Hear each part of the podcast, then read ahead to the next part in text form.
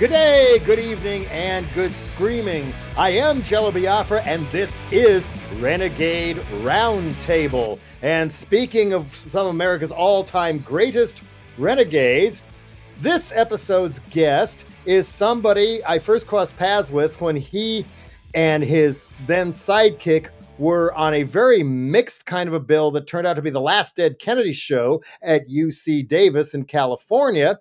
And um, the first on was Frank, the Jewish lesbian folk singer. And then I think this next guy was next. I'd heard the name, had no idea who he was. And he basically sat down, played a guitar, and you know, it did a lot of satire and put a TV on his head for a song called Stuffin' Martha's Muffin. MTV, get away from me. I thought, okay, safe college humor. We do MTV, get off the air, god damn it. Seven seconds played. We played. Mojo was very friendly. We got to know each other a bit, and they even spent time in Denver and knew the same people from the Denver Wax Trax store that I did, and even had a punk band there. We ran into each other again, I think, at a Butthole Surfers show we were all on in Buffalo, New York, maybe some other things, and just started going to his shows. And then um, Eventually, he shows up, and his sidekick, who meant so much to the show, Skid Roper, was gone. And instead, there was a whole band. I later found out was called the Toadliquors, and they were all iconic mutants, basically, especially the wild as hell piano player, who was also had Jerry Lee Lewis level moves, fingers to go with it. You know, he could have been Vladimir Horowitz, he could have been Billy Preston, but he was Pete Wet Dog Gordon. And this raised the energy to a whole new level. And then I think it was the same show. He at one point, you know, and the audience was a lot of it was a college audience, even maybe on the surface a jo- male jock audience. But we loved him. I was there, and a lot of call and response at a Mojo show. Ollie North, Ollie North, says the crowd jubilantly, and I thought, oh damn him, is an asshole. Silence, and I thought, wow we're more on the same page than I thought. And then maybe 20 minute minutes later came this long, half singing, half talking version of what should be the America's national anthem. This land is your land, and it's not for people who own it, and it's not for people who fenced it. I didn't know about the other verses because that was what Woody Guthrie was saying. But wow, he has much more of a heart in the same place as me. And I ran backstage, told him how much I loved the show. And before I knew it, his manager, who calls himself Bullethead, calls my guy Greg Workman at Alternative Tentacles and wants to know if I will make a country record with Mojo. And the result was Prairie Home Invasion, still in print, everybody, on Alternative Tentacles Records, a so called alt country. Now they call it alt country, even, or Americana. And I I personally thought that album came out really well. Lots of fun adventures and getting and know Mojo all the more. And then um, what happens? But he gets this great big country broadcaster gig with Sirius and even a talk show called Lying Cocksuckers, which I have been on and kept wanting to get back on, but they said, oh no, they canceled me again. Soon as Trump got on, they threw me off for good. So I'm hoping what we will have today is the passing of the torch and the heir apparent to lying cocksuckers. Plus, there is now a documentary movie out made by his bassist Earl B. Freedom, finally finished, called the called uh, the Mojo Manifesto. It's a beautiful piece of work. The pre-Mojo Nixon years, you know, make me love the man all the more. And without further ado, the my favorite lying cocksucker himself, Mojo Nixon. Hey Jello, how you doing, man? Well, obviously, I'm really happy to see you. Happy to have you here, even if I have to see you on a screen and instead of the same room. I mean, you don't. You, you know, I, I, I want to say uh, on Stuffing Martha's Muffin, I was saying music television should be covered in jism. So I wasn't going as far as you, but you left it. Music television should be covered in jism. I have them, you know, sing that and chant that. No, I learned a lot about the Mojo vernacular and ways of words, as well as, um, you know, the way you and I saw things a lot the same, but from very, very different places. I mean, there was a there was a review of Dead Kennedy's plastic surgery disasters in Trouser Press where they said Jello Biafra has no sympathy for the common man. And I thought, damn right, they were all bullies at school who wanted to bully me into becoming more common and get rid of my hippie hair and this, that, and the other. But then from where you came from and the Hamlet chicken plant disaster and what I was also getting from Darryl and Judi and Earth First, we did Where Are We Going to Work When the Trees Are Gone? and of sympathy for the actual timber workers and stuff and I, I, I I gained much more of an empathy for what many people now call the common man, or worse yet, dismisses flyover states. And you live in Cincinnati now, right? You're not in San Diego. I'm in Cincinnati. You know, I I always uh, early on I wanted to be Woody Guthrie. You know, at some point I wanted to be Woody Guthrie. I also wanted to be Joe Strummer. I wanted to be Bruce Springsteen, and yeah, eventually I, I had to be me. But but those are all all part of the same idea you know, we're gonna, you know, I, I'm for the working man and fuck the bosses. The bosses can lick my hairy asshole. Can we say that on this show? Dump. Oh well, this is my show. I don't have to answer to anybody from ah. Sirius ah. or anybody well, let me, else. Let me let me let me tell you about Lying Cocksuckers, uh, which is that you know called Lying Cocksuckers. It was a great show. I said every everything I wanted to, and now they're paying me not to do it. Yeah, they. I, it's in my contract. I just signed a new contract for two more years. It says, you know, political talk show Thursday night for you know one hour, and they're paying me not to do it. That's how. That's how radical the show was. Who else did you have on besides me? Uh, you know, I had like Kinky Friedman on, and just you know, pe- people I knew. Uh, right. You know, uh, I remember that guy uh, from Rolling Stone, Matt Taibbi. I had him on. He was a political writer. Oh, lucky and, you! I've always wanted to meet that guy. Yeah, he was a good guy, and I and I had a bunch of you know, and I and I had a bunch of. I remember there was a guy I did a whole book on uh, on the original uh, heart on the National Lampoon, and I you know because you know National Lampoon is kind of an un you know people remember Animal House, but they don't remember the subversive nature of National Lampoon magazine in the oh, early right. 70s. Yeah, Me and you were the same well. age. Right. So yeah, it's just but I would have, you know, different oddballs and weirdos and nut jobs on. And uh, but mostly, and then every now and then, uh, this is my proudest moment. Well, about once every quarter, instead of doing lying cocksuckers, I do turd talk. Turd talk was men talking about taking a shit. But the women would call in too. And I can't believe they let me. That this was the idea me and Country Dick originally had. Somebody offered us a radio show in San Diego on 91X, the alternative station. This was like in 1990, and we wanted to do turd talk. You're on the bowl. That's, that's how we are going to answer the phone. I mean, I remember that from when we recorded together at Arlyn in Austin, Texas, with Stuart Sullivan and the Toadliquors, you would often give a scientific analysis, you know, a yes. special news report on the shit you just took. Yes, you, know, yes, you, you were very analytical. This has been going on it. my whole life. Right, I've I've had whatever that irritable bowel thing my whole life. Now, booze and drugs are not helping. You know, let's let's you know, and, and my diet you know, of deep fried pork is not helping. But uh, I've had, you know, uh, bowel problems forever. I was trying to remember when did we make that album? What year did Prairie Home Invasion come out? Was that I think it came out in 1994. I think we made it in 93 and it came out in 94.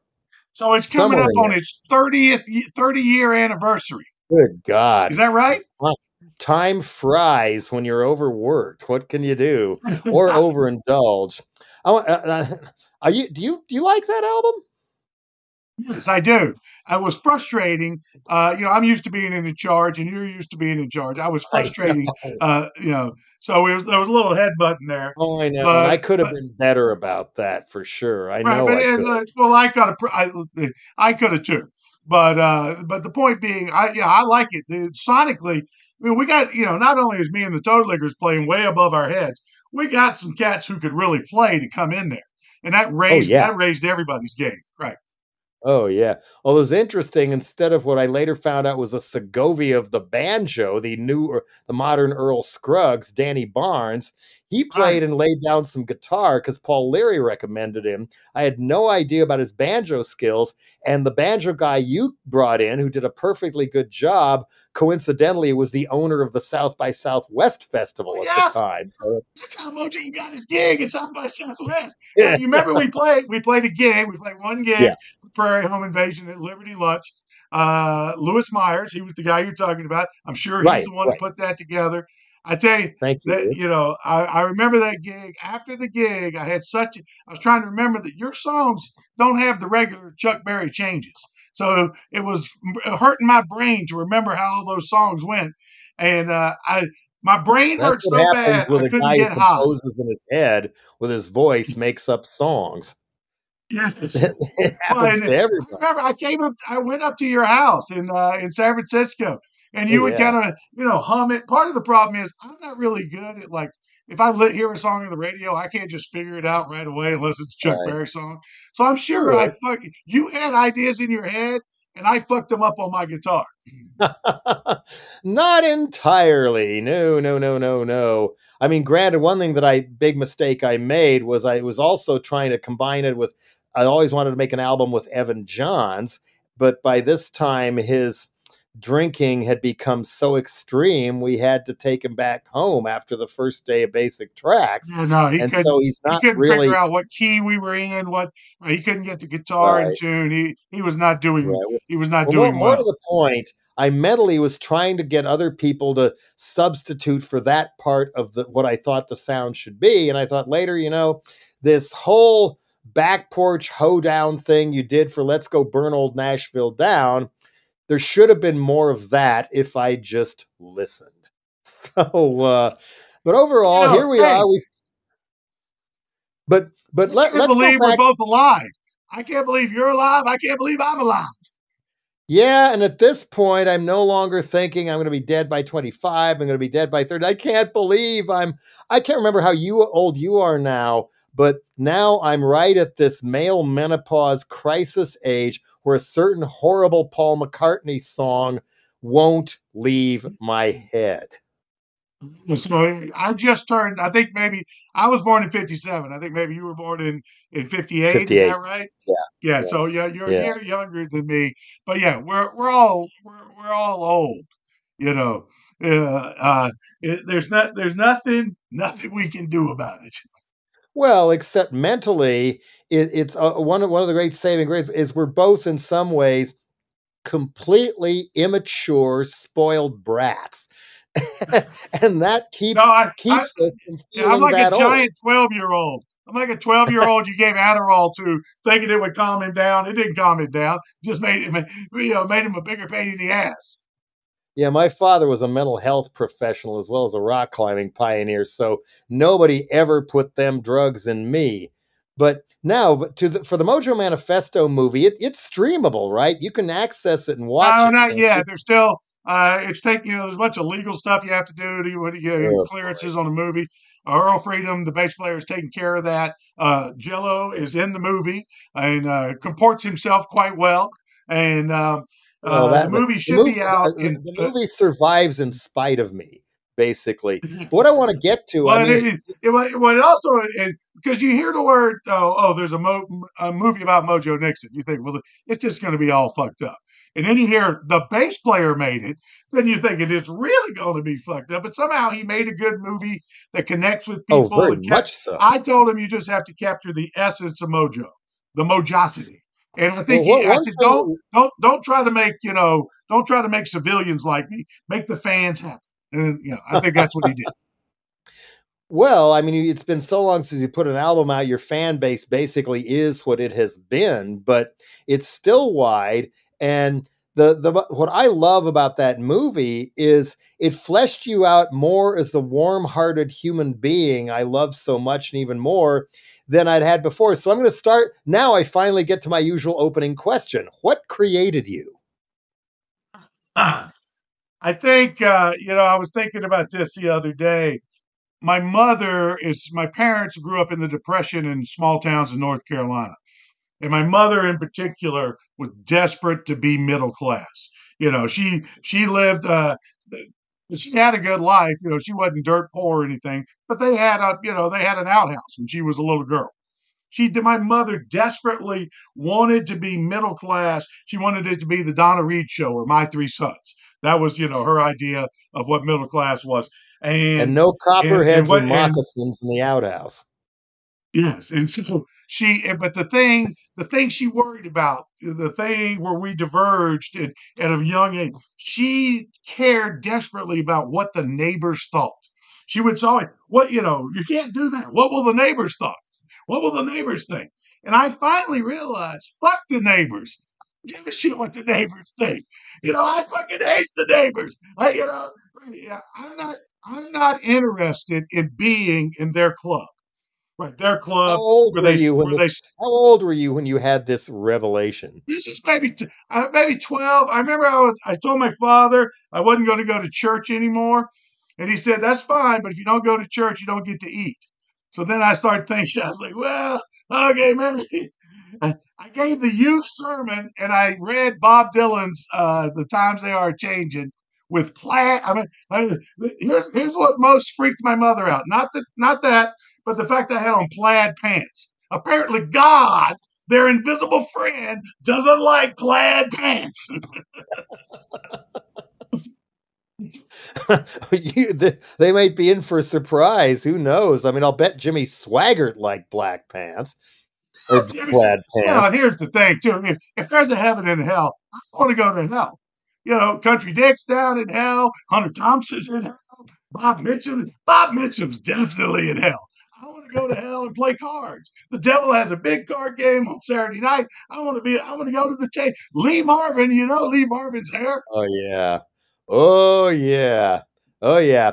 Um, for those who don't know, Country Dick Montana was Mojo's late best friend and a fellow fellow wild man who uh, was mainly the drummer and occasional front man with a very low singing voice in the Beat Farmers, the guy with the longer blonde hair and often with a with a hat.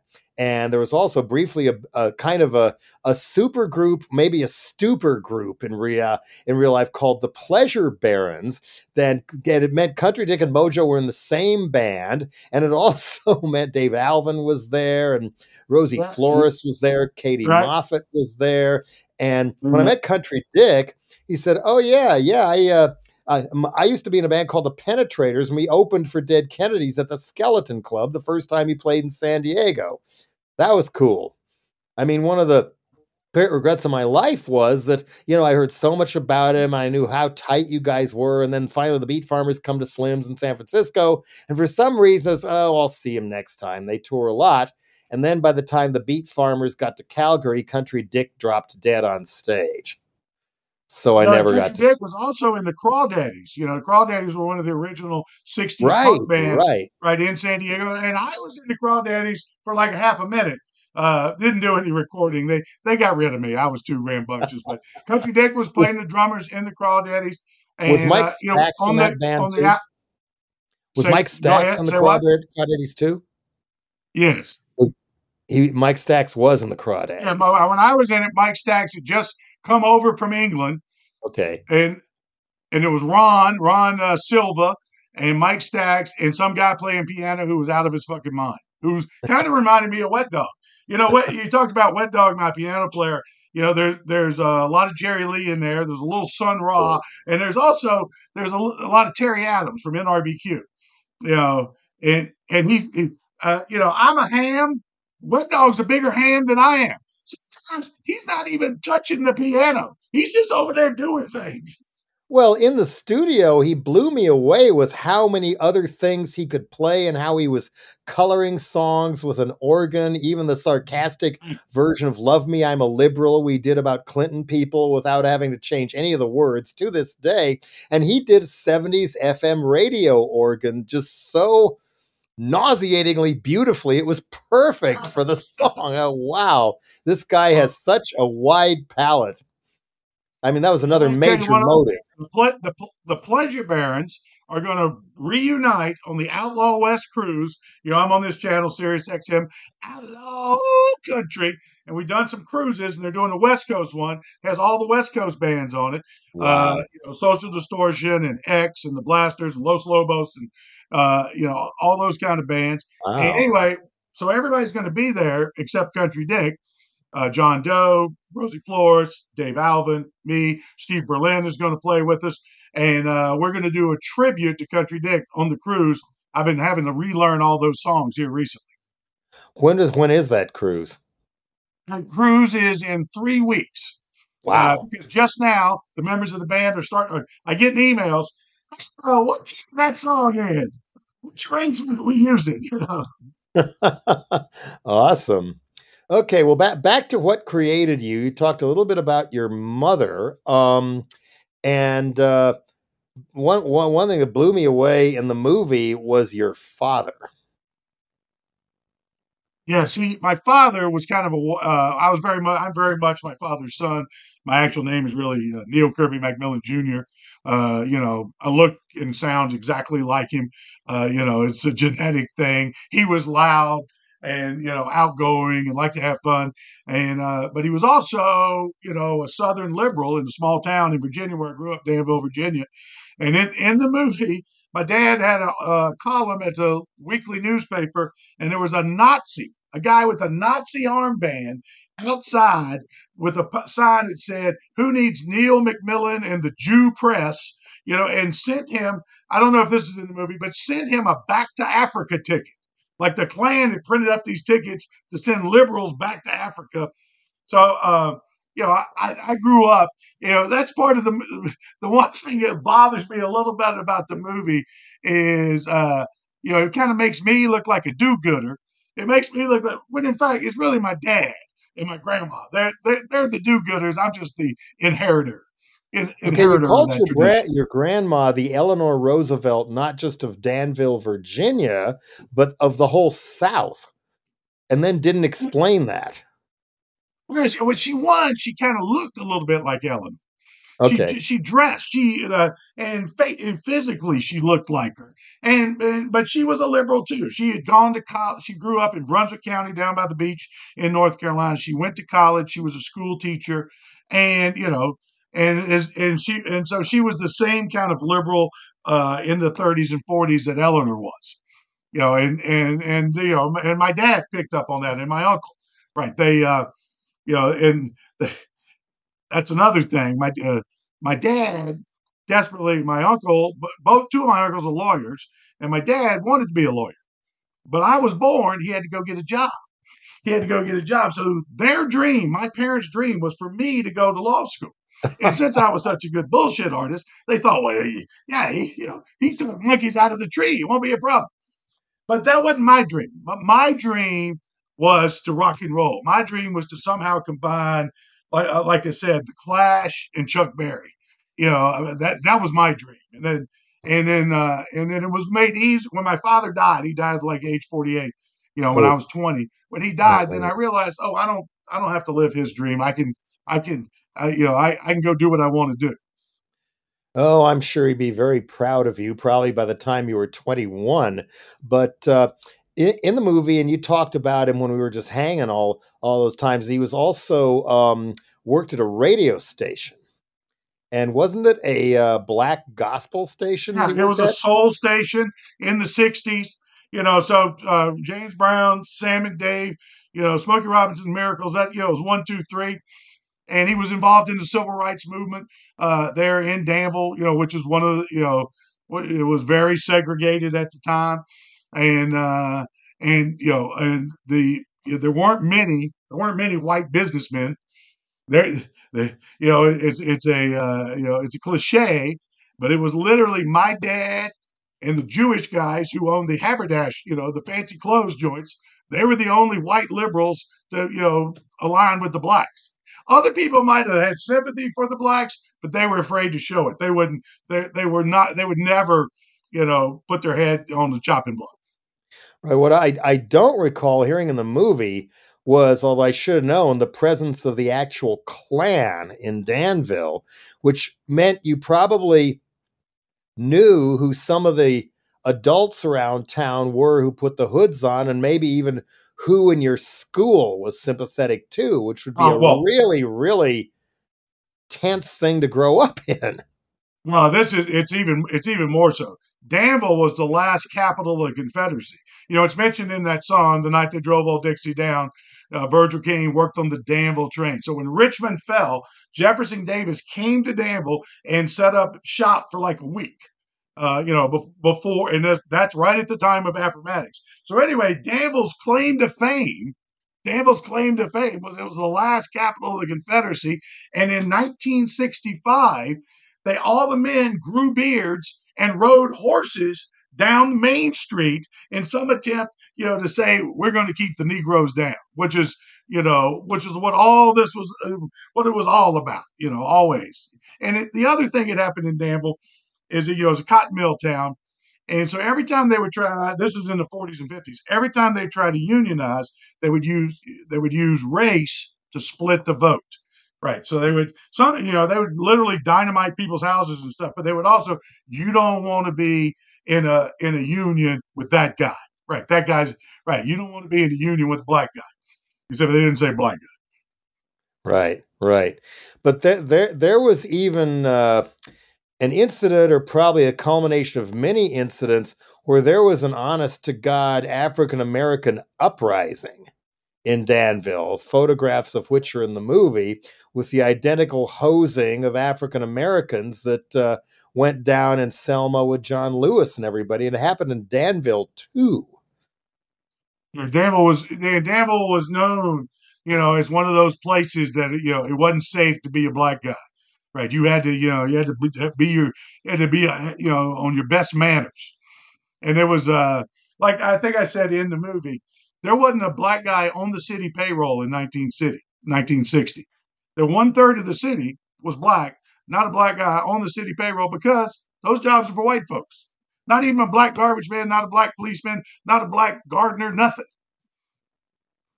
Wow. So, what exactly caused the uprising in the streets, and were you there? No, I was too little. This was in 63, 64. Martin Luther King came to town. I just remember my dad was uh, riled up.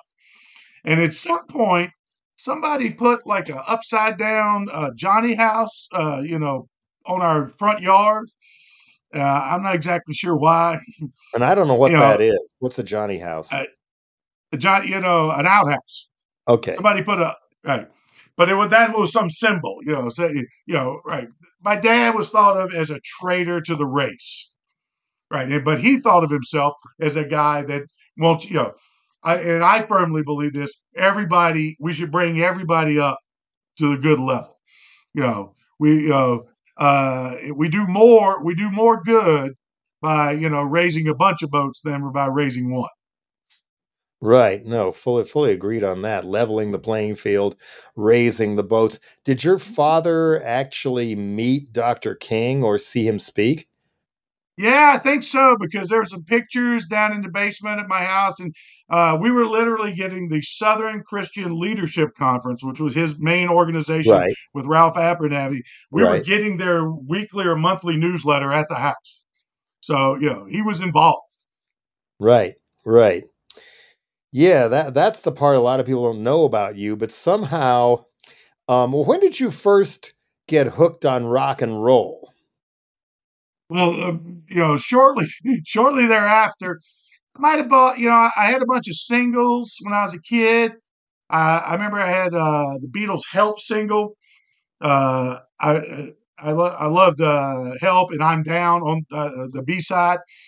I had singles as I was a kid, but I think that I went really crazy when I bought that second Led Zeppelin album. So what ah. that was like 1970. I was right. you know, 12 or 13 years old. Yeah. Yeah. I, I would I was play like Whole Lot of Love just yeah. over and over. Right, you know, right, right. It was that secret, one. Right. And it was also, it wasn't, it, you know, this is kind of part of the mystery of rock and roll. It was, Led Zeppelin wasn't on the radio. We all we had was AM radio then. So right. it was like a little secret teenage community, you know, thing. And that's one of the things that rock and roll does. It's a secret language between the musicians and teenagers about what's ha- what's really happening. That was uh, my buddy Jim Dickinson. He would go on and on about this. His, you know, he felt like he was transferring the secret history of rock and roll to people like me with hopes that I would spread it. And you know, because there's all there's always pop music, there's always schlock, there's always terrible stuff, but there's all but some if you dig deep enough, there's somebody playing the real thing. There's somebody playing something that you know is exciting and meaningful and wild and crazy and free, and, and it'll move you. You, you must just might have to dig to find it. Well, yeah, yeah. I don't, too much. Oh, not at all. No, no, no. This is this is a little bit different from what you said in the movie, which is good. And a lot of people haven't seen the movie, of course. And somehow, even with Reverend Horton Heat and yourself and others, and then many, many more, including Brian Setzer, they didn't start out playing more traditional rock and roll and then making it their own. There were other things too. And in your case, um, you, you one point you were in Denver and really, really into punk rock and started a band whose name I keep forgetting. I'm sorry. As Zebra 123, we were a good. We were a combination of the Clash versus Jerry Lee Lewis with Richard Pryor uh, singing. That was that was my plan. well, Duane Davis never forgot it. One of the co-owners of Wax Trax, he always asked me about you and stuff. And I guess there were recordings now, of somebody's throwing them up on the around? Is Dwayne yes, still around? Yeah, I would know. I was there. I, I, was there last summer, and I uh-huh. went by there, but he wasn't there.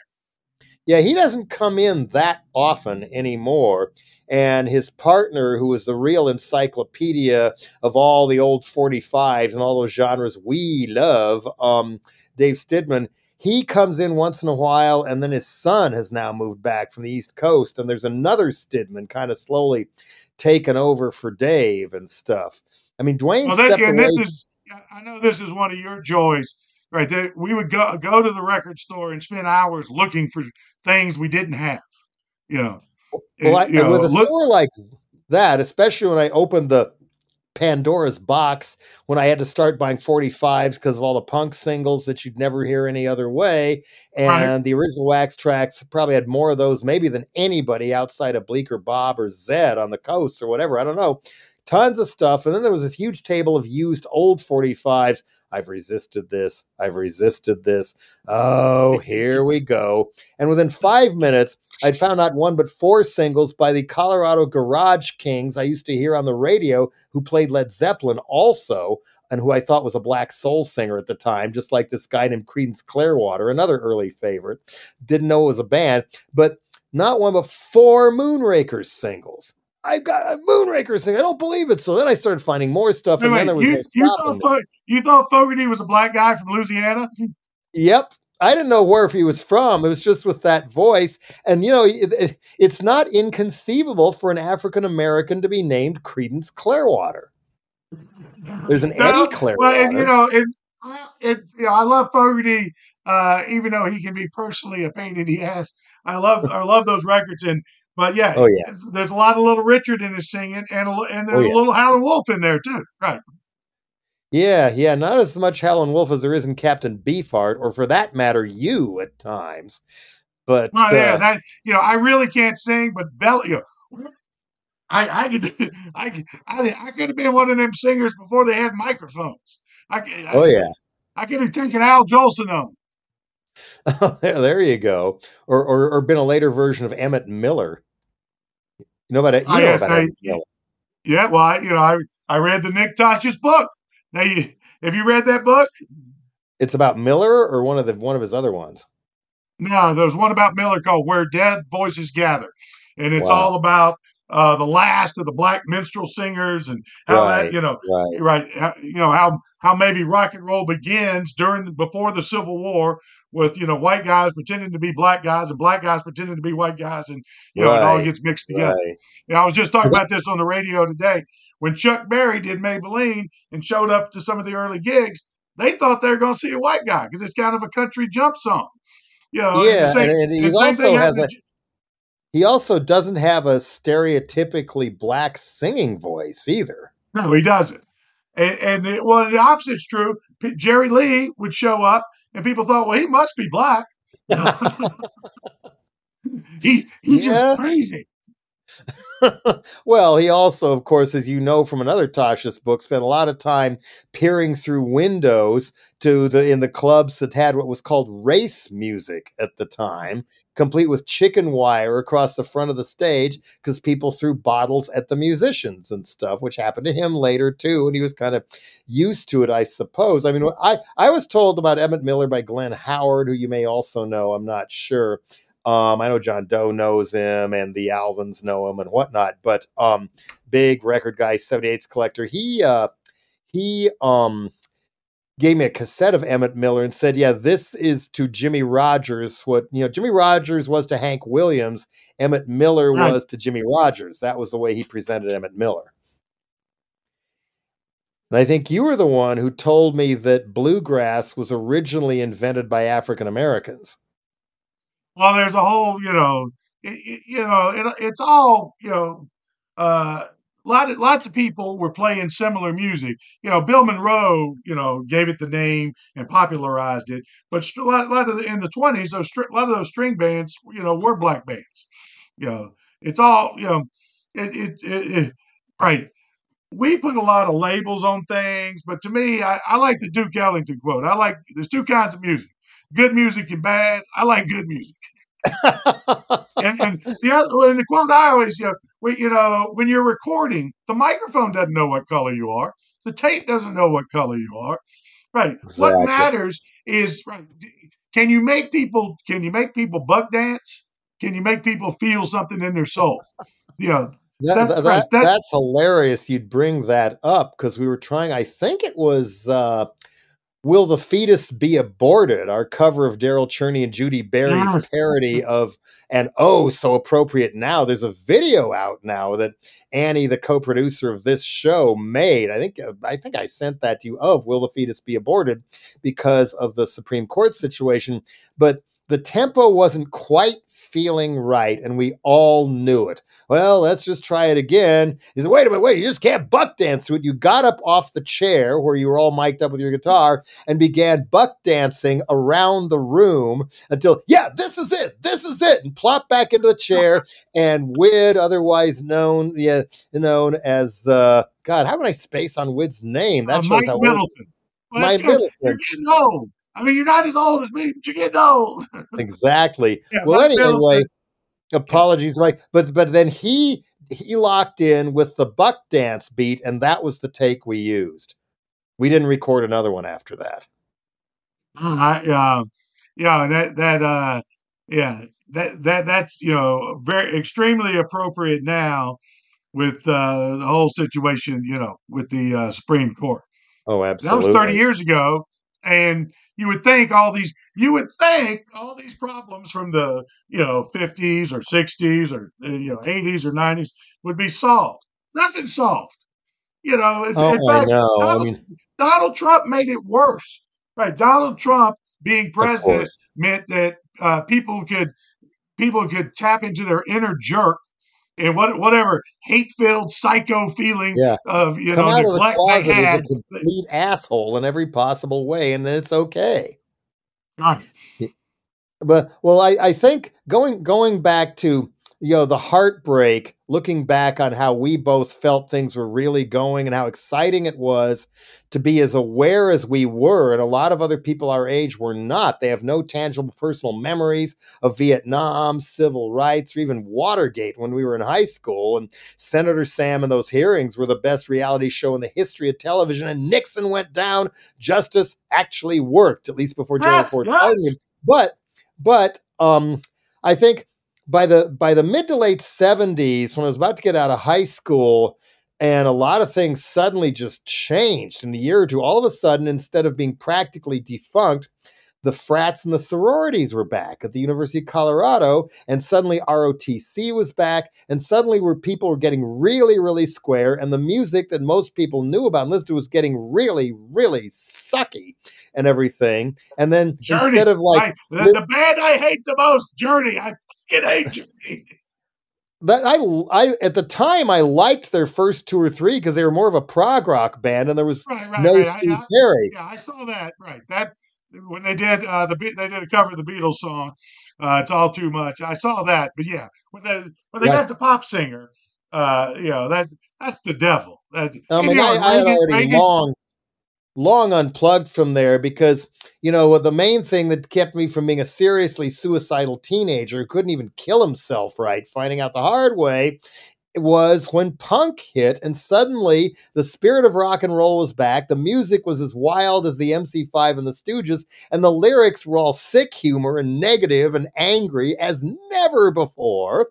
And I think punk and then all the things that spawned with post punk and the revival of true roots of rock and roll and all that stuff all those years that we all loved, and you you you wouldn't be Mojo Nixon without the Clash either. You know, all these things we went through. That was the only stuff that made the '80s bearable.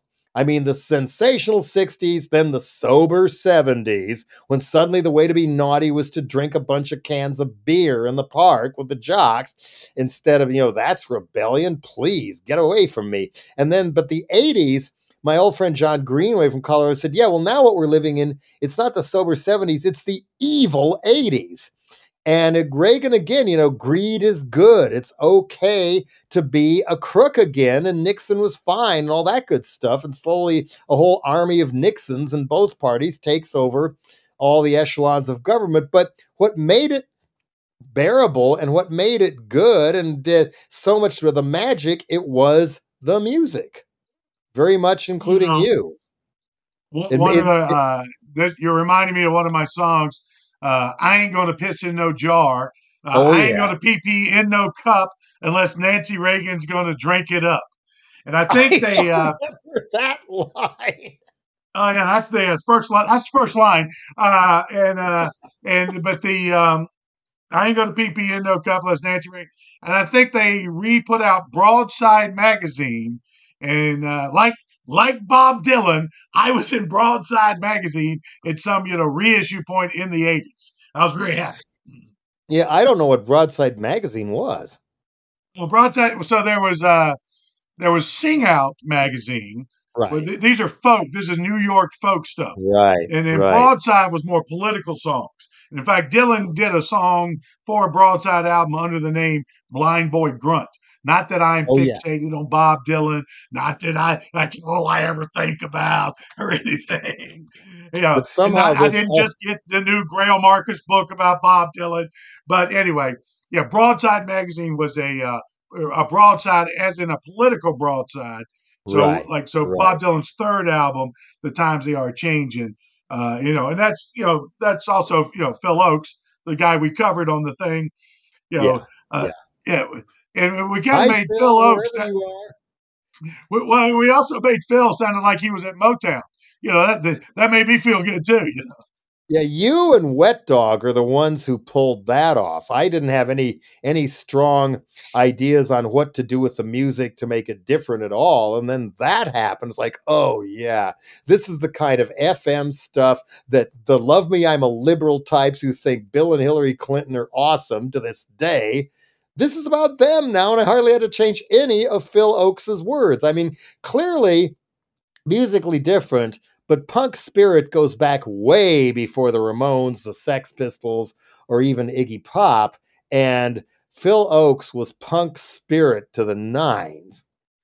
Definitely, you know, uh, definitely. You, you, talked about uh, when punk came around. I was talking about my mom, you know, and one of the one of the things punk was saying was, "We don't care." We don't care about your all all that shit you care about. We don't right because I always felt like there's you know you're selling two things. One of them is we don't care, as you can hear in the second, and then all the other thing is fuck you, fuck you, fuck you, you fucking fucks. You know, and uh, and then there, I guess the other side of that is you know uh, is you know we you know we we there we don't want to admit it, but we do actually care about some stuff, and we want to be well, very much united, so. and we want to kick some ass.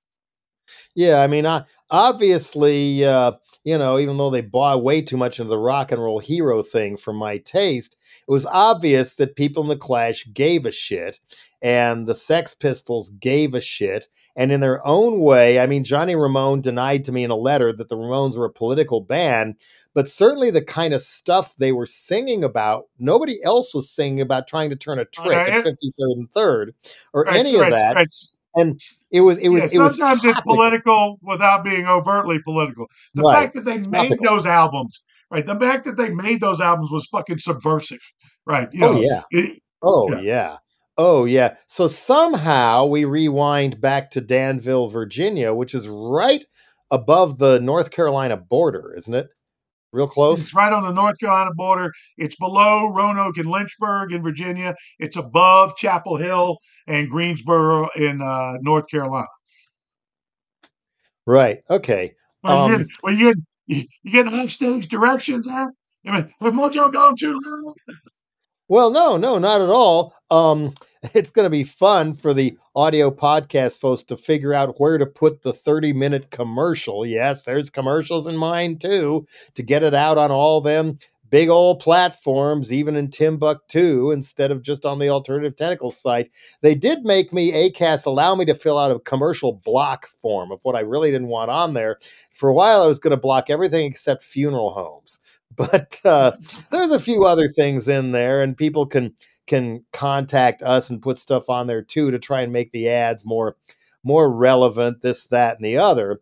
But um back to danville at some point you know you're exposed to all this civil rights consciousness and there's all this you know you feel it when you're walking around not just on the streets of what's going on in danville but of course you and i both were aware enough we experienced the situations and the music together as one, and it enhanced our knowledge and ability to feel both, of course.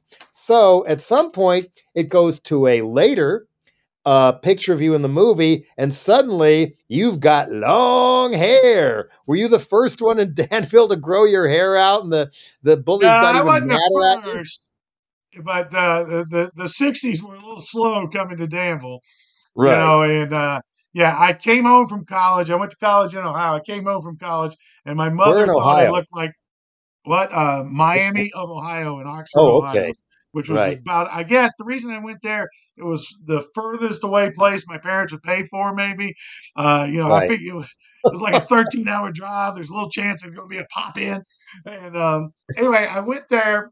And I didn't know nobody, and I was the only punk rocker there. I was an army of one, and um, but I came back and I had really long, crazy hair and a beard. And my mother said I looked like uh, the I looked like the man who killed Miss Sheppard.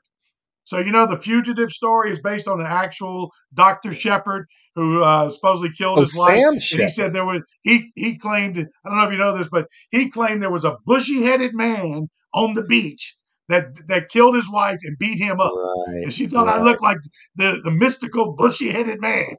There was one of those in in Boulder where I grew up who finally got released about 25 years later named Joe Sam Walker and in his case it was a stocky blonde they never found.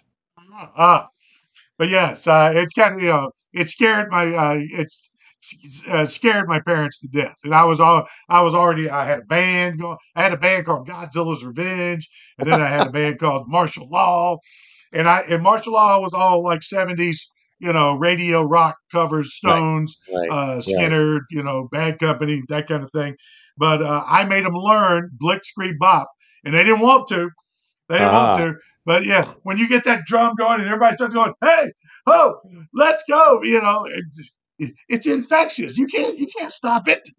Just ask any gazillion dollar sports team you care to name these days you know, to have that people chanting that in the in the in the stadium. I mean, it's mainly football, isn't it? For hey ho, let's go.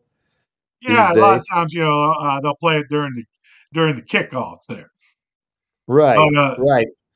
Or or when somebody's starting off, whatever. Anyway, um, it's the other thing that I think is very key you haven't hit on that you hit on strongly in the movie is if those of us who know you well or seen you enough on stage didn't spot it about 10 seconds you were exposed you, you were raised in the church and exposed to fire and brimstone preachers either in your church family's church or around town. And you know uh, the church i went to was pretty you know was the met the high methodist. It was pretty safe pretty you know. Right. But uh, but my dad, you know, worked at the black radio station, and they had churches, they had preachers live at the radio station and on Sunday from their. Okay. I remember I went to go set up the microphones once when I was in high school, and I, I was going. They got a drum set, a bass player, uh, they got nine tambourines, and they got you know a guitar player, a, an organ, and a piano.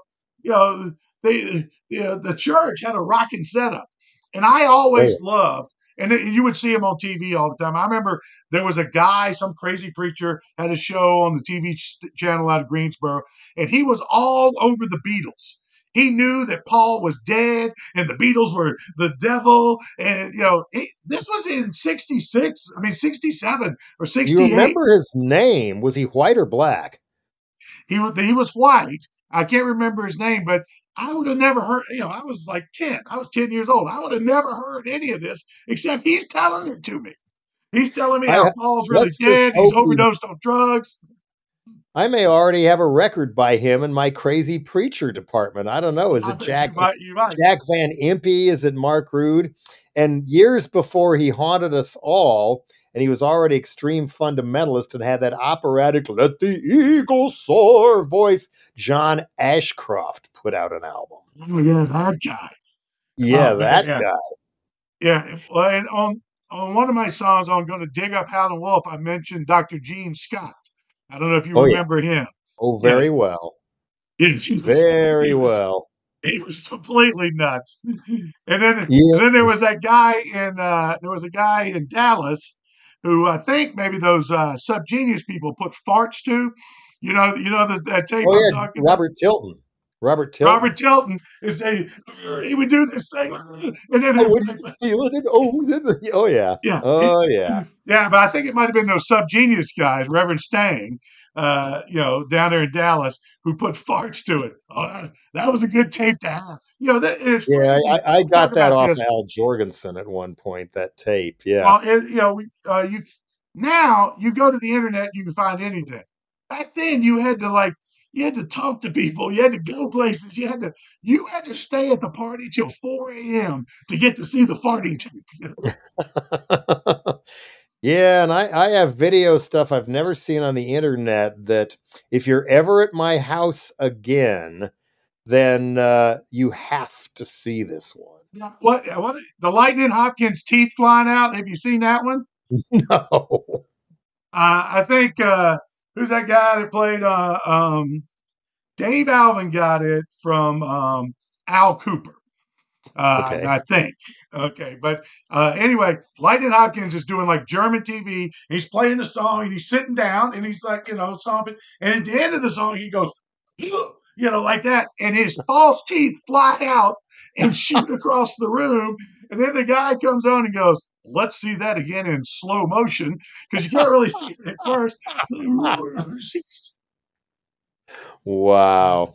Oh, yeah. Okay, so so of course uh people with fond memories of the heyday of you and skid roper and the Toadliquors obviously you're very high energy very physically fit how early were you that fit i mean when did the long distance bicycle trips begin I was I was a bicycle racer when I was in high school, and then Wow. uh, I think, and then early, let's see, in '82 is when I rode the bicycle across the country, and uh, and part of it was, and that, I think I stole a lot of this from Bruce and from uh, uh, you know George Thorogood. I'm not that good a singer or player, but I'm a you know I thought of it like a football game. You know, I was going to you know, and and this before I got old and fat and you know and fucked up and drugs, booze and everything. But yes, so I would uh, I would compensate for my my lack of musical ability by one making it like a physically uh, exhilarating, and exhausting thing, and the other thing, my real talent's into bullshit. You know, the stuff.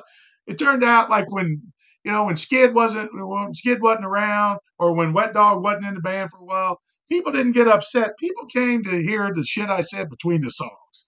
You know, they came and the less often the less often you gigged the more the fire and brimstone jimmy swaggart with the guitar got more intense more insane and of course more dead on in the thought department but the story i want to get to the long distance bike ride across the country was how and where and everything that led to the birth of mojo nixon So uh, let's see. This is 1982. Uh, I'm in. I'm in since. I mean, I'm in San Diego. I've met Country Dick. He's thinking about forming the Beat Farmers, but he hasn't yet. He's got Country Dick and the Snuggle Bunnies, and I'm kind of at a loss. and, and uh, you know, I don't know what to do. And I had always wanted to do this to ride, uh, go on an adventure, ride a bicycle across the country. My uh, childhood friend from uh, Danville, Bobby Parker, he said he'd do it. He was a park ranger somewhere, and we uh, we started in San Diego, rode bicycles all the way to Danville, Virginia, hit the ocean at excuse me at Savannah, and uh, we slept outside or asked for people, you know, we didn't we didn't pay for a motel once. People let us stay in their houses or in their backyards or in the park. You know, a lot of times you'd see like the roadside table, picnic table. We'd go there, set up. A cop would come by. He'd be ready to roust us. But then once he realized we were on an adventure and we were leaving the next day, he okay, all right, y'all can go, y'all can stay. So yeah, it was, and it was on that trip that I kind of had the Mojo Nixon revelation that I should, you know, stop trying to be Bruce Springsteen and do what I do best, which is sit down, get a front porch boogie woogie going, and then start talking shit over top of it. Right. That, well, you know, well, well, part of it also, what you told me when you first told me this story and uh, when we were making our record was it wasn't just any place you had this epiphany. It wasn't sleeping under the stars. You were drinking in bars at night while riding these long distance bikes and somehow having the constitution to be and metabolism to well, we do were, that. And it was we, at a bar were, uh, in New Orleans that Mojo yes, we had was. a friend in New Orleans. I, I had a friend who was a bartender there, and he took us on like a tour of all the bars, and we were drinking something called Skylab Fallout. So this is when oh Skylab was falling back to the earth, and uh, okay. uh, and you know, and I was just drunk out of my mind. Uh, I remember the next day. I think we only drove, we only rode to uh, Biloxi or somewhere, and I, I, was a little hungover, a, a little bit. but you, so you weren't drinking every night when you when you put. No, I wasn't drinking every night. But so, but yeah, this uh, this friend of mine from college, he, he got a job in the bars, and he goes, I'm going to take y'all to, you know, so he's a bartender and he knew all the other bartenders. He took us to like 20 different bars. We, right. But uh, Bobby got so drunk, he swallowed both of his contact lenses. Right. He, oh my God. He, he, How can you swallow your contact lenses? You sneeze them to, out like Lightning Hopkins. Trying to save them. He was trying to save them in his mouth or something. He was trying to put him in a glass of water and he ended up swallowing them. Right. Well, the, the moral of the story there is always carry chapstick with you. You can always get the chapstick out later, even if it's gas permeable lenses.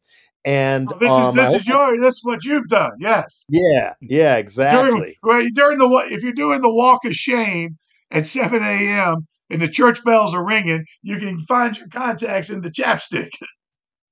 Yeah, yeah, I wouldn't put them straight in though, or my eyes would just hurt like hell from all the debris and scum in there. And um, you've got glasses on now. Were you wearing contacts back when you were in your twenties? Wasn't. Uh, no, I didn't. Have, you know, here's the thing. You know who thought I'd be dead by now? The long-suffering bride of Mojo her. they, you know, I promised her I'd be dead by 40. I remember I, uh, I had to, I had this whole thing. No oldest male child in my family had ever lived to be 50. You know, I didn't think I was going to outlive Elvis. Uh, this is all just kind of, I've been, and if you saw me it, whenever I was at my works, you would have said, he got like two weeks. He's got two, two weeks and then he'll be dead. Uh, and I, I wonder, you know, you know, why I'm not dead.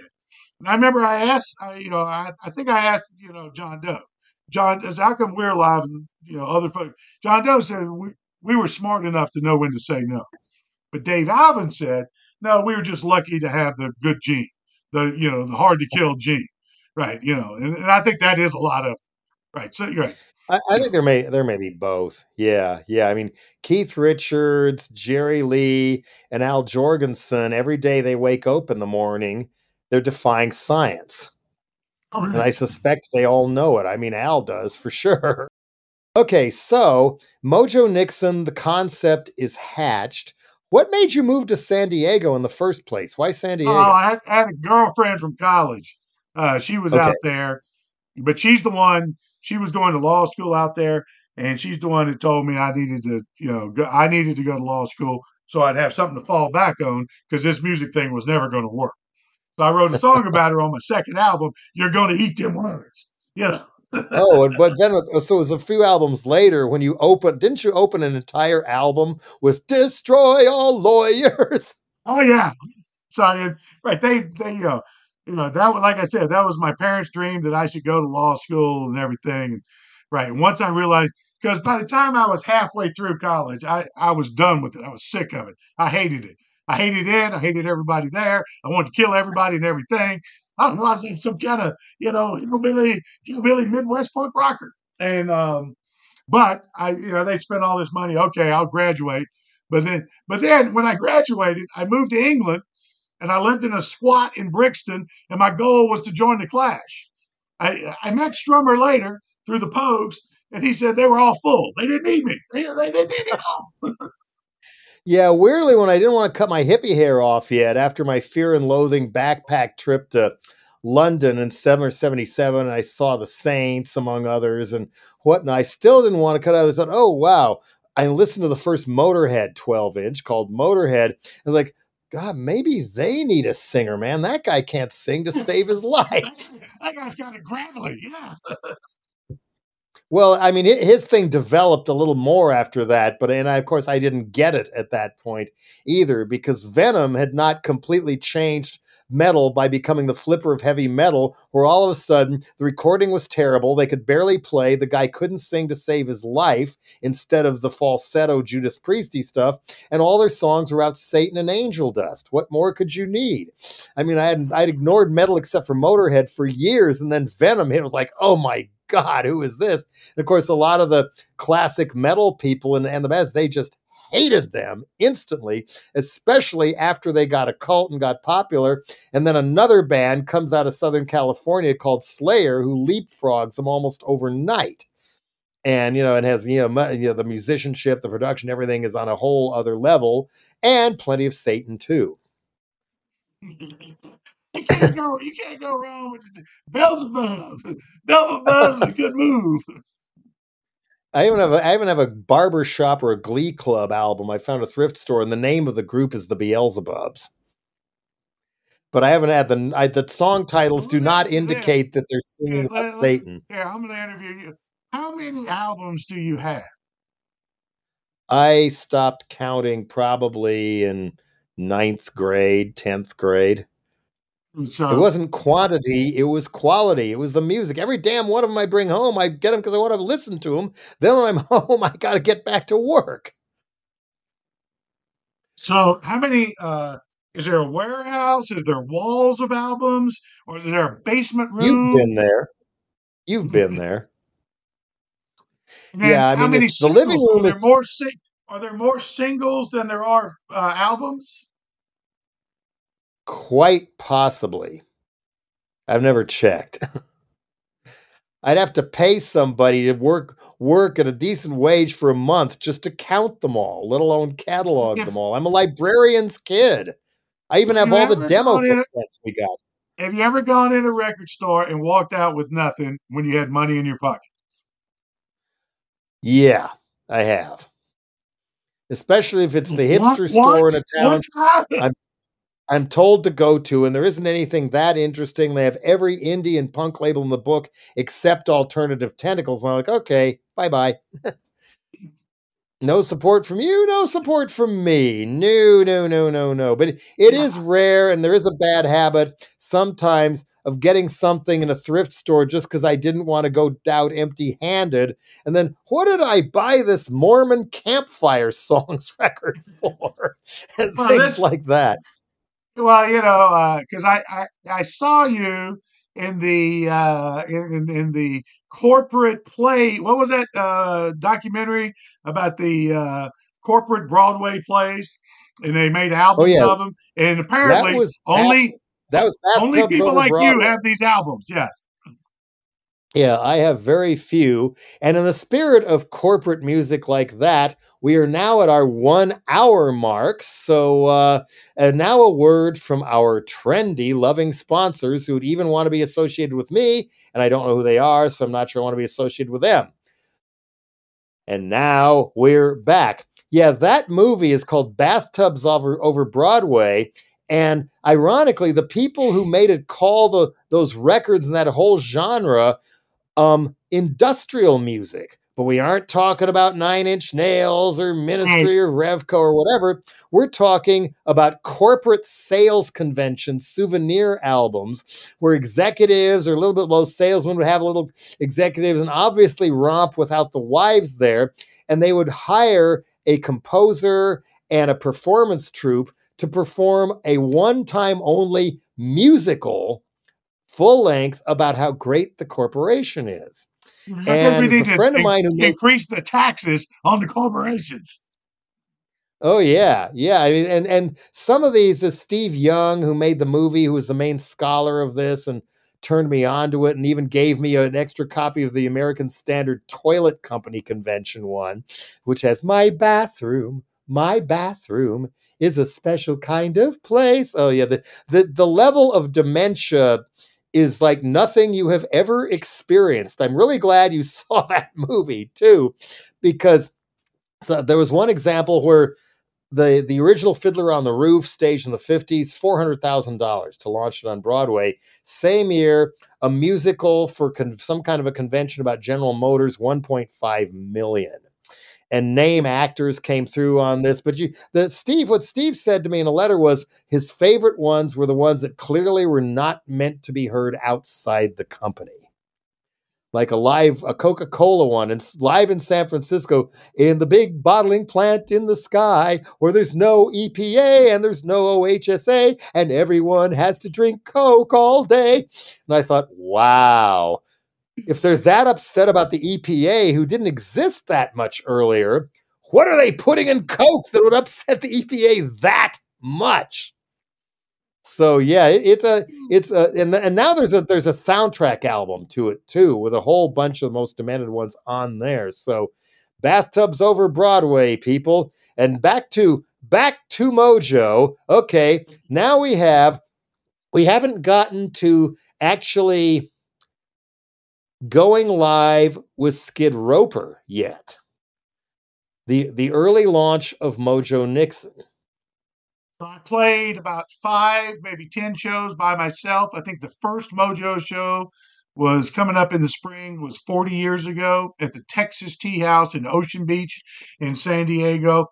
And uh, my buddy Mitch Cornish, uh, he used to play there, and some other bands used to play there. It was a little bitty place and I played there just by myself, sitting down with the guitar, calling myself Mojo Nixon, though everybody thinks you know knows me as Kirby at the time, and uh, and I don't have that many many songs, and I'm not that good, but I am extremely, you know, I'm extremely excited to do it, and and there was a club in San Diego called the Spirit, where uh, you know most of the alt bands played, and uh, me and Skid would hang out there all the time. And I originally wanted him to play like one of those cocktail drums or just a snare. Uh, but he goes, okay. no, in the Snuggle Bunnies, I have this washboard on a stick. And uh, and then we, I think we rehearsed two or three times, and then we started playing. Country Dick and the Snuggle Bunnies, uh, the band before the Beat Farmers, that both that Joey Harris was in, and Nino was in. They uh, they used to play Spring Valley Inn every uh, every Sunday night, and then me and Skid, when they would take a break, we'd get up and play. Whether whether they were, we were allowed to or not, those guys were so drunk and so high they they couldn't say no. And and then me and Skid were in a bunch of other bands at the same. You know, I was in like four bands, uh, but eventually they all fell away. And uh, you know, I made a, uh, I made a demo at Joey Harris's house. Joey Harris is later in the Beat Farmers. Joey's uncle, uh, Nick Reynolds, in the Kingston Trio. We uh, we played. We did a uh, demo in Joey's house. Jo- me and Skid and Joey and Paul Kamanski. Paul Kamanski is the one who wrote all the best songs in the Beat Farmers. He's Joey's running mate from Coronado, and uh, we made the demo. And eventually, the guy from the record company, the guy Ron Goudie, gets hold of him. He goes, "Oh, we're putting this out." I go, no, no, those are just demos. He goes, no, nah, no, nah, you can make a better album next time. I'm putting this out. You can't. There's no way you. There's no way you can sound this primitive again. And like on that first album, people would say, "Man, it sounded like you know, like primitive musicians. Like eh, you know, how did you play? How did you, essentially they're saying, how did you play so shittily? you know, like a skiffle band. And I was like, that was as good as I could play. That was the top end of my ability. And this was long before Doo Rag and then the whole gut bucket blues lo-fi right. thing by maybe 15 or 20 years. You know, uh, what is cra- Eugene Chadbourne was doing a crazy thing. And, oh yeah. Right. There were other other nuts, uh, you know, free spirits doing things. And I didn't As really know what I was doing. Right. I, I, didn't really know what I was doing. I just uh, uh you know, I knew I had to do it. I, I, I knew way down inside, I knew I was not going to be good in the cubicle. I was not going to be good in the office. Right. You know, right. Uh, right. Mm-hmm. So, so basically, that makes me wonder if your friend's uh, father was it who was in the Kingston Trio and knew Ron Goudie uh, from Enigma. Would that I would love to see if he first brought you in there and said, "I found the new Kingston Trio." Sit down and listen nah, nah. and then watch the look but, on the person's face. No, nah, because originally, because uh, Enigma was uh, was on Enigma Records was part of uh, was it Green World, and they had like a metal label up in, in yeah, they, yeah, they broke off of Green World. The Hein brothers pulled out of Green World and then started Enigma independently of that. there think. was a guy, there was an, another like a metal label, and this guy he was managing Tex and the Horseheads, and I gave him a cassette, and he goes, "This isn't for me," but he gave it to Ron. I can't remember his oh, name. Oh, okay. But not Brian. Yeah, because they're right. Because sure. also, it, right in San Diego and L.A., oh, the Steve whole Sinclair. It was Steve Sinclair. Yeah, it was Steve, Steve Sinclair. Sinclair. That's who it was. Yeah. And uh, right. And but the the metal thing is happening simultaneously. You know, the hair metal, right. you know, the, there's the devil metal and there's also the hair metal. And that's all happening simultaneously in some of the same clubs, you know, in LA. And I'm sure, you know, up in San Francisco too. And I'm pretty sure Metal Blade was ma- manufactured, distributed by Enigma originally. Yeah, that was Metal Blade. That's the one I'm thinking of. Right.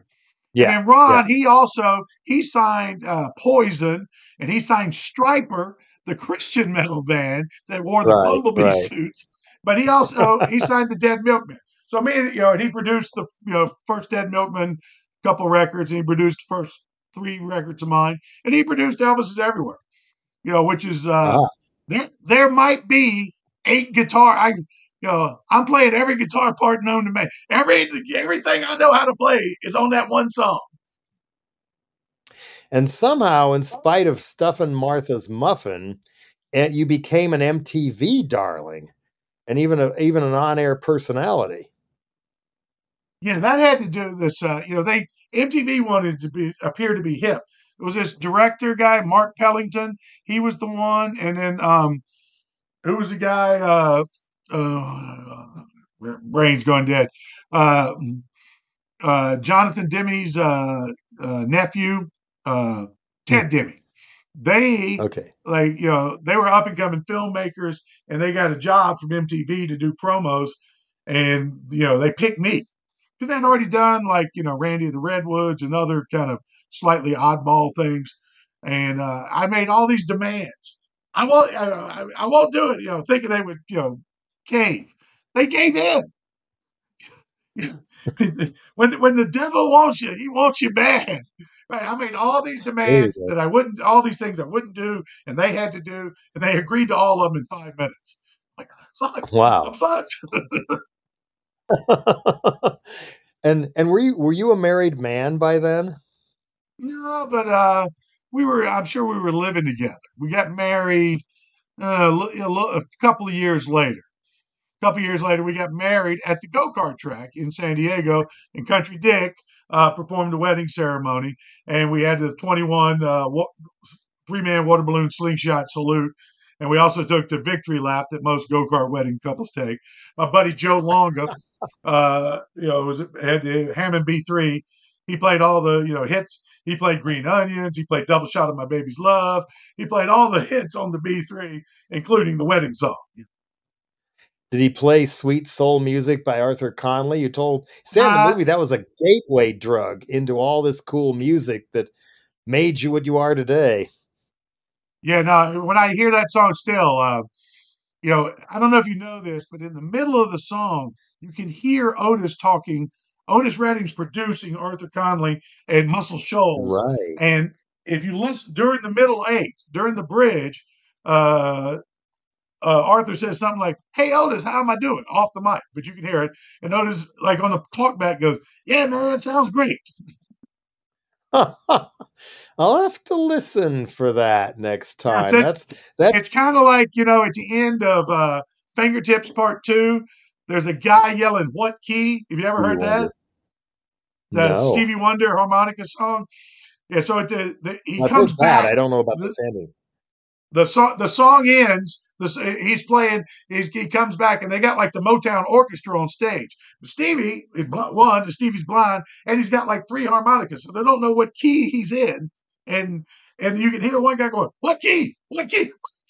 He doesn't say what key, motherfucker, but that's that's what it sounds like he's about to say. Uh, uh, uh, uh.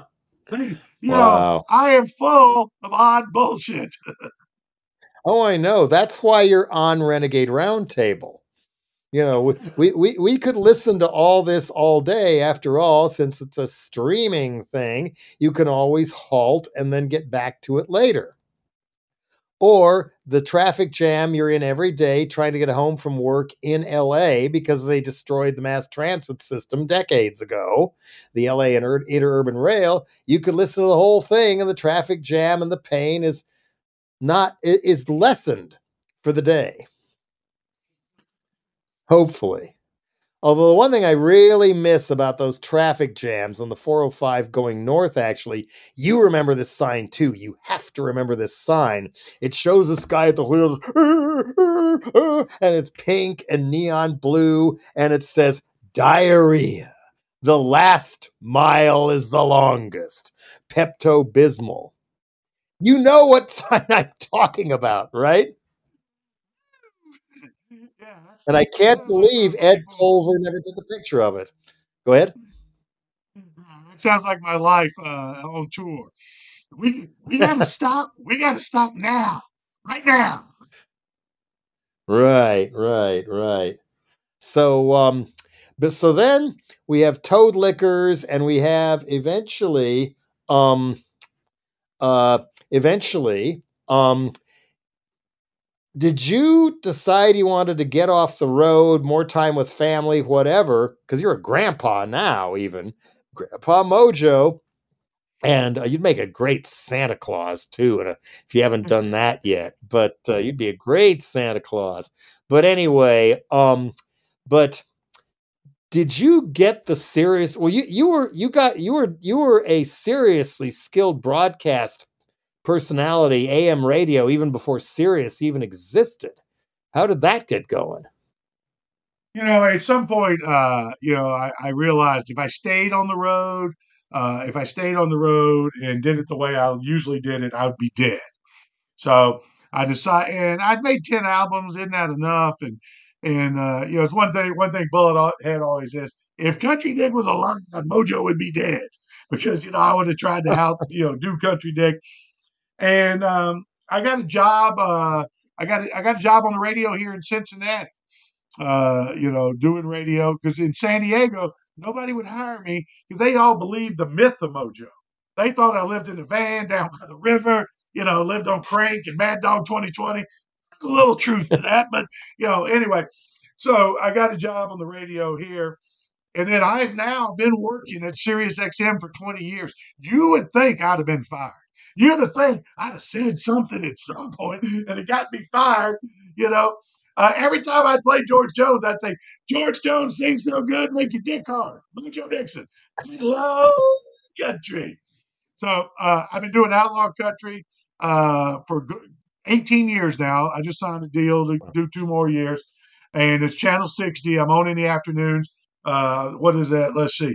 It's uh, 4 to 8 East, uh, 1 to 5 West it's hillbilly rock and roll, it's country rock, whatever you you know. It's got a million. It's got a million different names. Is it weekly? But uh, you know, it's weekly, daily, daily, weekly, every, daily, weekdays. Yeah, weekdays, and then on Monday night I have a NASCAR show uh, called. Uh, wait a minute, More Destiny. I got a NASCAR show called Manifold Destiny because I am a hillbilly from Danville, Virginia. Yeah, I'm glad NASCAR. you said it twice because you said that so loud and leaned so far into your microphone, whatever kind it is, it completely put you underwater. the uh, but Manifold Destiny is on, and I used to have the talk show Lion Cocksuckers that I had you on a couple times. Uh, you know, and I and, and like you know, but it, it, I'm being paid not to do that. But I, you know, I have to say, I was uh, listening to some uh, tapes. I was driving back from North Carolina here recently, and I stole a whole lot of my, you know, stuff from Richard Pryor and Bill Hicks. You take the best of Richard Pryor and the best of Bill Hicks, and you and you, get, you get a little jump. And um, oh, oh, and you mentioned the movie. The movie will be coming out next year in 2023 hopefully uh, in the first quarter, and you'll be able to stream it. You'll either be able to see it on on demand or on Amazon or Netflix or something. And here's the crazy thing about the movie: it doesn't suck. It is it's, it's shocking. It's shocking that the movie. No, it certainly does. I think if you're a Mojo fan, you'll like the movie. It's called the Mojo Man. Oh yeah. Oh yeah. Okay, so now um, you live in Ohio, which is a pretty gnarly state when it comes to uh, the real vote fraud, you know, depriving more and more people of voting. And you come from another one in North Carolina, and you're very familiar with that. How do we make sure somebody like J.D. Vance is not a senator? in two or three weeks, for example. Well, I, I told my wife we got to go. We're going on this cruise, on this Outlaw West cruise. We got to go vote before before we leave. And she was like, "Well, why do I have to vote for him?" I said, "Well, if you want your granddaughter to uh, be able to have an abortion, you got to vote. You got to vote for Tim Ryan. You know." And here, JD Vance, man, he's a you know I'm here in Ohio, and they he, he is so pitiful. He is such a bad candidate that he has to have his wife do his commercials. You know, he's got he's he, he's got a he's got a wife. I think she's originally her parents are from India or somewhere, and uh, she's young and good looking, and uh, but he is such a jerk that he can't even right. He's so unlikable that he has to have his wife do his commercials. You know, and Tim well, Ryan, the guy that's running against him, has to you know he's banking to the middle. He's going to the middle because that because he's going to need independents and Republicans to vote for him you know, Republicans in Ohio probably have a, an advantage of at least 5%. Well, and plus all the uh, gerrymandering and the tossing out of people's ballots because they have a oh, last yeah, no, name like um, Washington. Yeah, no, Ohio, Ohio is one of the worst. And of course, this Ohio is the state where W stole his second election in 2004. I'm not sure you were there then, or you were because you, you, were back in San Diego for a while when you were still. And I think I had gone back. Right, that's right. When I went back to San Diego, uh, I, was work, yeah. I was working working for Clear Channel on the classic rock station, playing Styx and Journey. Small pieces of my soul were being chipped away each day. I'm lucky I found this job at uh, Sirius XM where I can say what I want, and play what I want. Now, I, I, I got to, I made a list of things we should change. You want to hear my list? These are things, absolutely changes that'll make things better. Absolutely, off, that, we're getting ready that, that, We're getting ready. Here's the, the new Mojo Manifesto. Yes, the the, the I assume it's a voting college. and lifestyle guide. Okay, go ahead. I'll shut up. We're getting rid of the electoral college. That's going to do two things. Person with the most votes wins the presidency. Two, it'll allow second and third and fourth parties to emerge. Under the electoral college, if it's winner take all, you could get 33% of the vote and it doesn't you don't get nothing. The next thing we're going to do is we're going to get rid of the 60, 60 vote rule in the Senate. That's not in the Constitution. We can get rid of that tomorrow. We're going to end safe gerrymandering. We use natural borders to figure out congressional districts. And if there's a question about, you know, what, what, what should we do? We should make it so that it's more even. The, the best congressional district would be one that's 50 50, 50, you know, uh, ideally 50% Republican, 50% Democrat. And then guess what? We would we wouldn't be electing Marjorie Taylor Greene. We'd be electing moderates who wanted to govern, not assholes who want you know who wanted to go up there and be jerks. The next thing with 18 year terms in both the House and the Senate. Voting should be easy, often. Uh, it should be a holiday. It should be it should be like going to the ATM uh, the top 10 states in uh, top 10 states in population get an extra senator bottom 10 states lose a senator uh, we're going to get rid of the one person cut block in the senate we're going to take the money out of the campaigns everybody knows right now the democrats and republicans are bought and paid for before they get to washington we should have a campaign of ideas not about raising money the supreme court should be a 20 year term uh, and we we appoint. I was going to say eighteen. Uh, 18 you go right because of the number. 20 uh, term you have, a, you have a new appointments every two years. And this was a little controversial.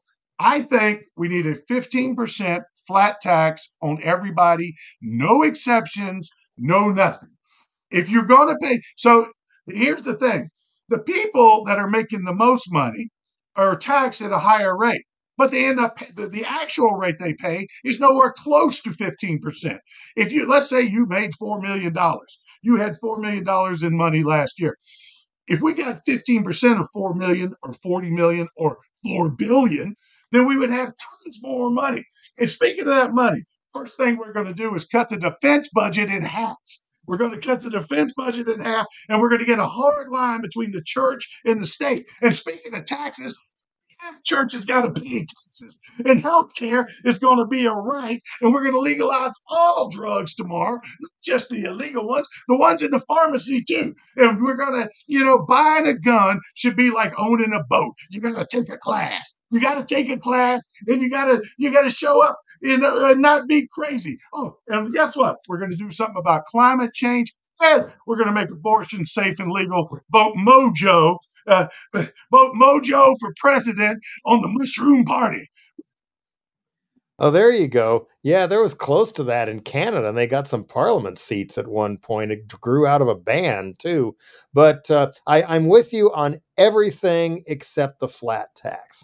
I think for upper income people, great. But if you have only made or even netted $10,000 a year, and you lose fifteen hundred bucks, that is a very serious. Well, I think you know you would you could have a, a minimum. You could have a minimum cutoff. Everybody under you know forty thousand or something doesn't have to pay any taxes. The, my main concern here is the tax system has got so many loopholes. You're right. If you if you make if you have uh, $4 million or $4 billion, you can hire enough tax lawyers and accountants to where your net, your real tax rate ends up being, you know, I don't know, 2% or something. And I, or I, zero I, if you're Donald Trump. And, yeah. uh, oh, and there's one other thing I wanted to talk about the Queen. I fucking hate the Queen. I'm glad she's dead. I don't know why anybody in America gives a flying fuck about the Queen. What did the Queen? Did the Queen cure cancer?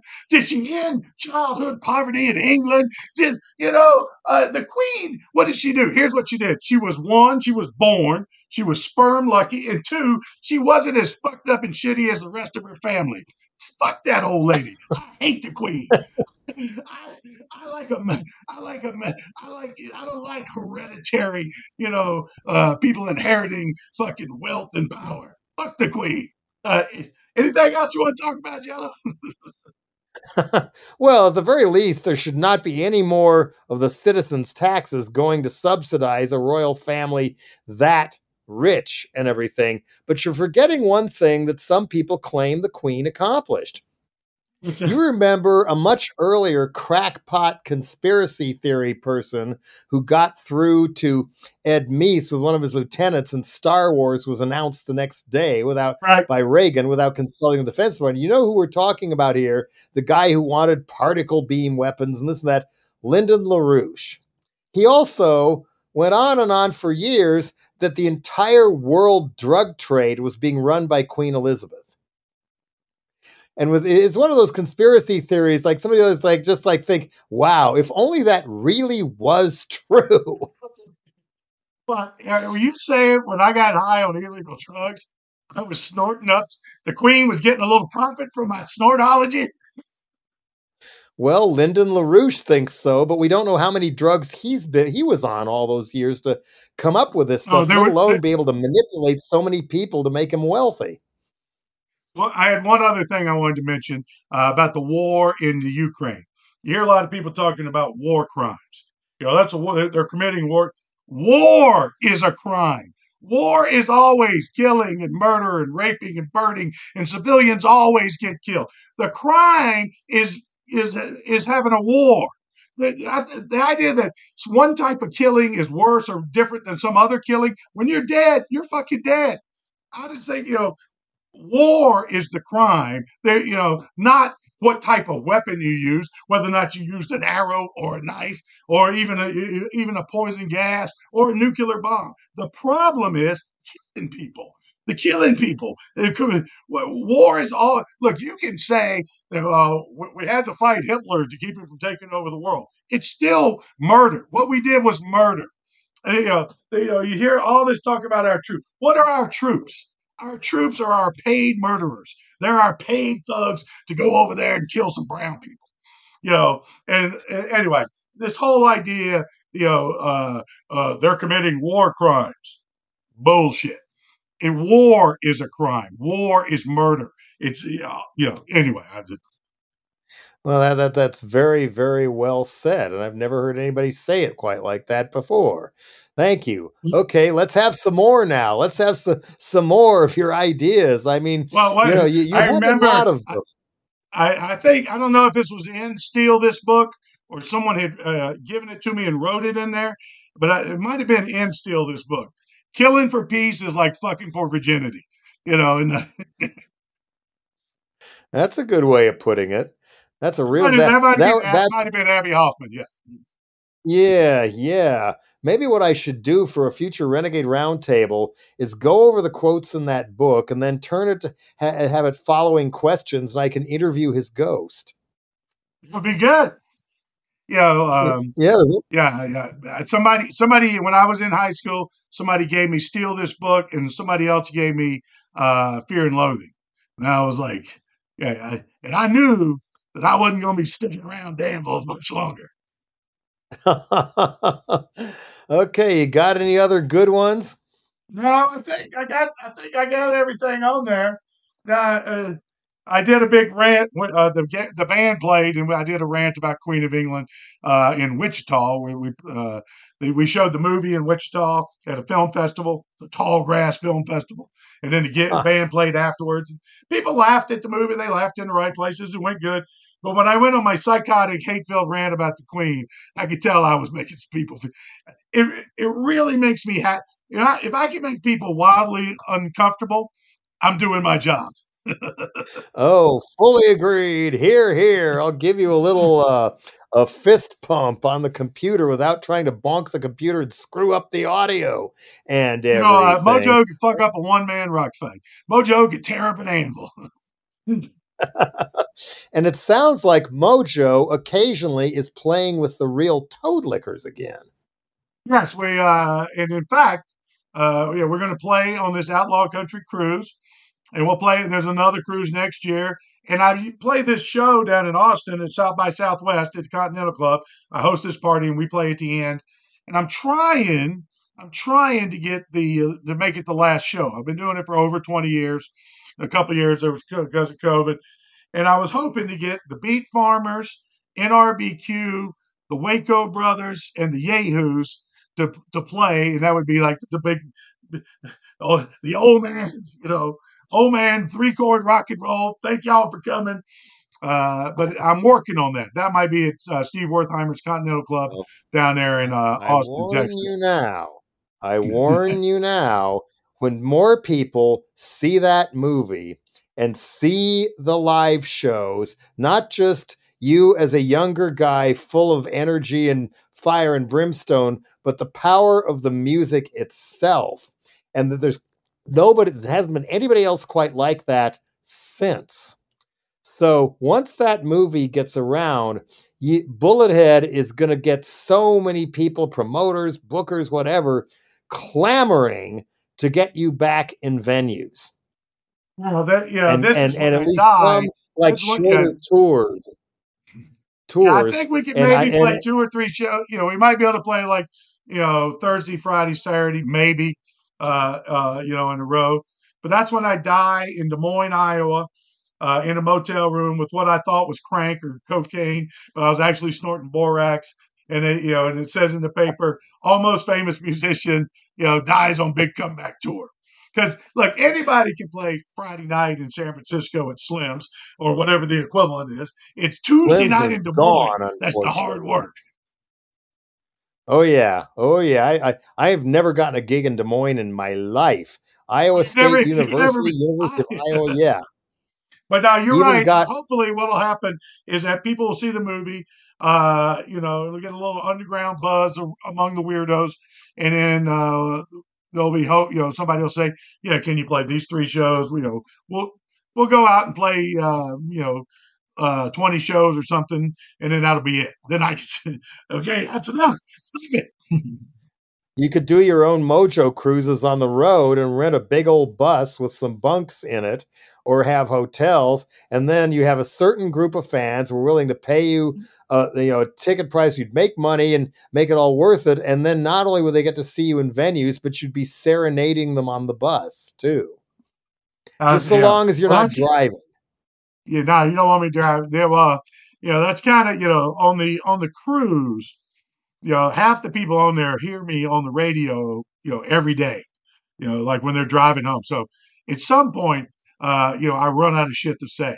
First couple of days, I'm, you know, I'm shaking hands, I'm kissing babies, I'm telling stories. But by the fourth day, I can't remember what story I've told to who, and you know, I start losing my mind. It, it's get hard. It's hard being Mojo. well, I'm glad you're still willing to work hard and you've still got that energy and fire and brimstone and metabolism. So if any of those little weekend tours, and even a lot of older punk bands do that now because of families and jobs and other things, they'll do two or three shows and then they go home. And sometimes they mainly do them festivals and stuff. But um, that's where the if you're if you're open to doing that, then for crying out loud, the Bay Area awaits. Or if I'm back in Colorado, then of course that awaits as well. And then we can all go track down Duane roust him out of his bed. All right. On that ah. note, um, on that on that note, I think we've done a good rounded hour and a half. So uh, thank you once again. And if there's all kinds of other things you really wanted to say, record yourself and send it to us as an addendum, and we'll put that in too. In the meantime, you know, to quote Mojo Nixon on the, uh, you can't kill me, I will not die. I mean, people need that every once in a while in their lower moments, very much including me. So, adios, amigos.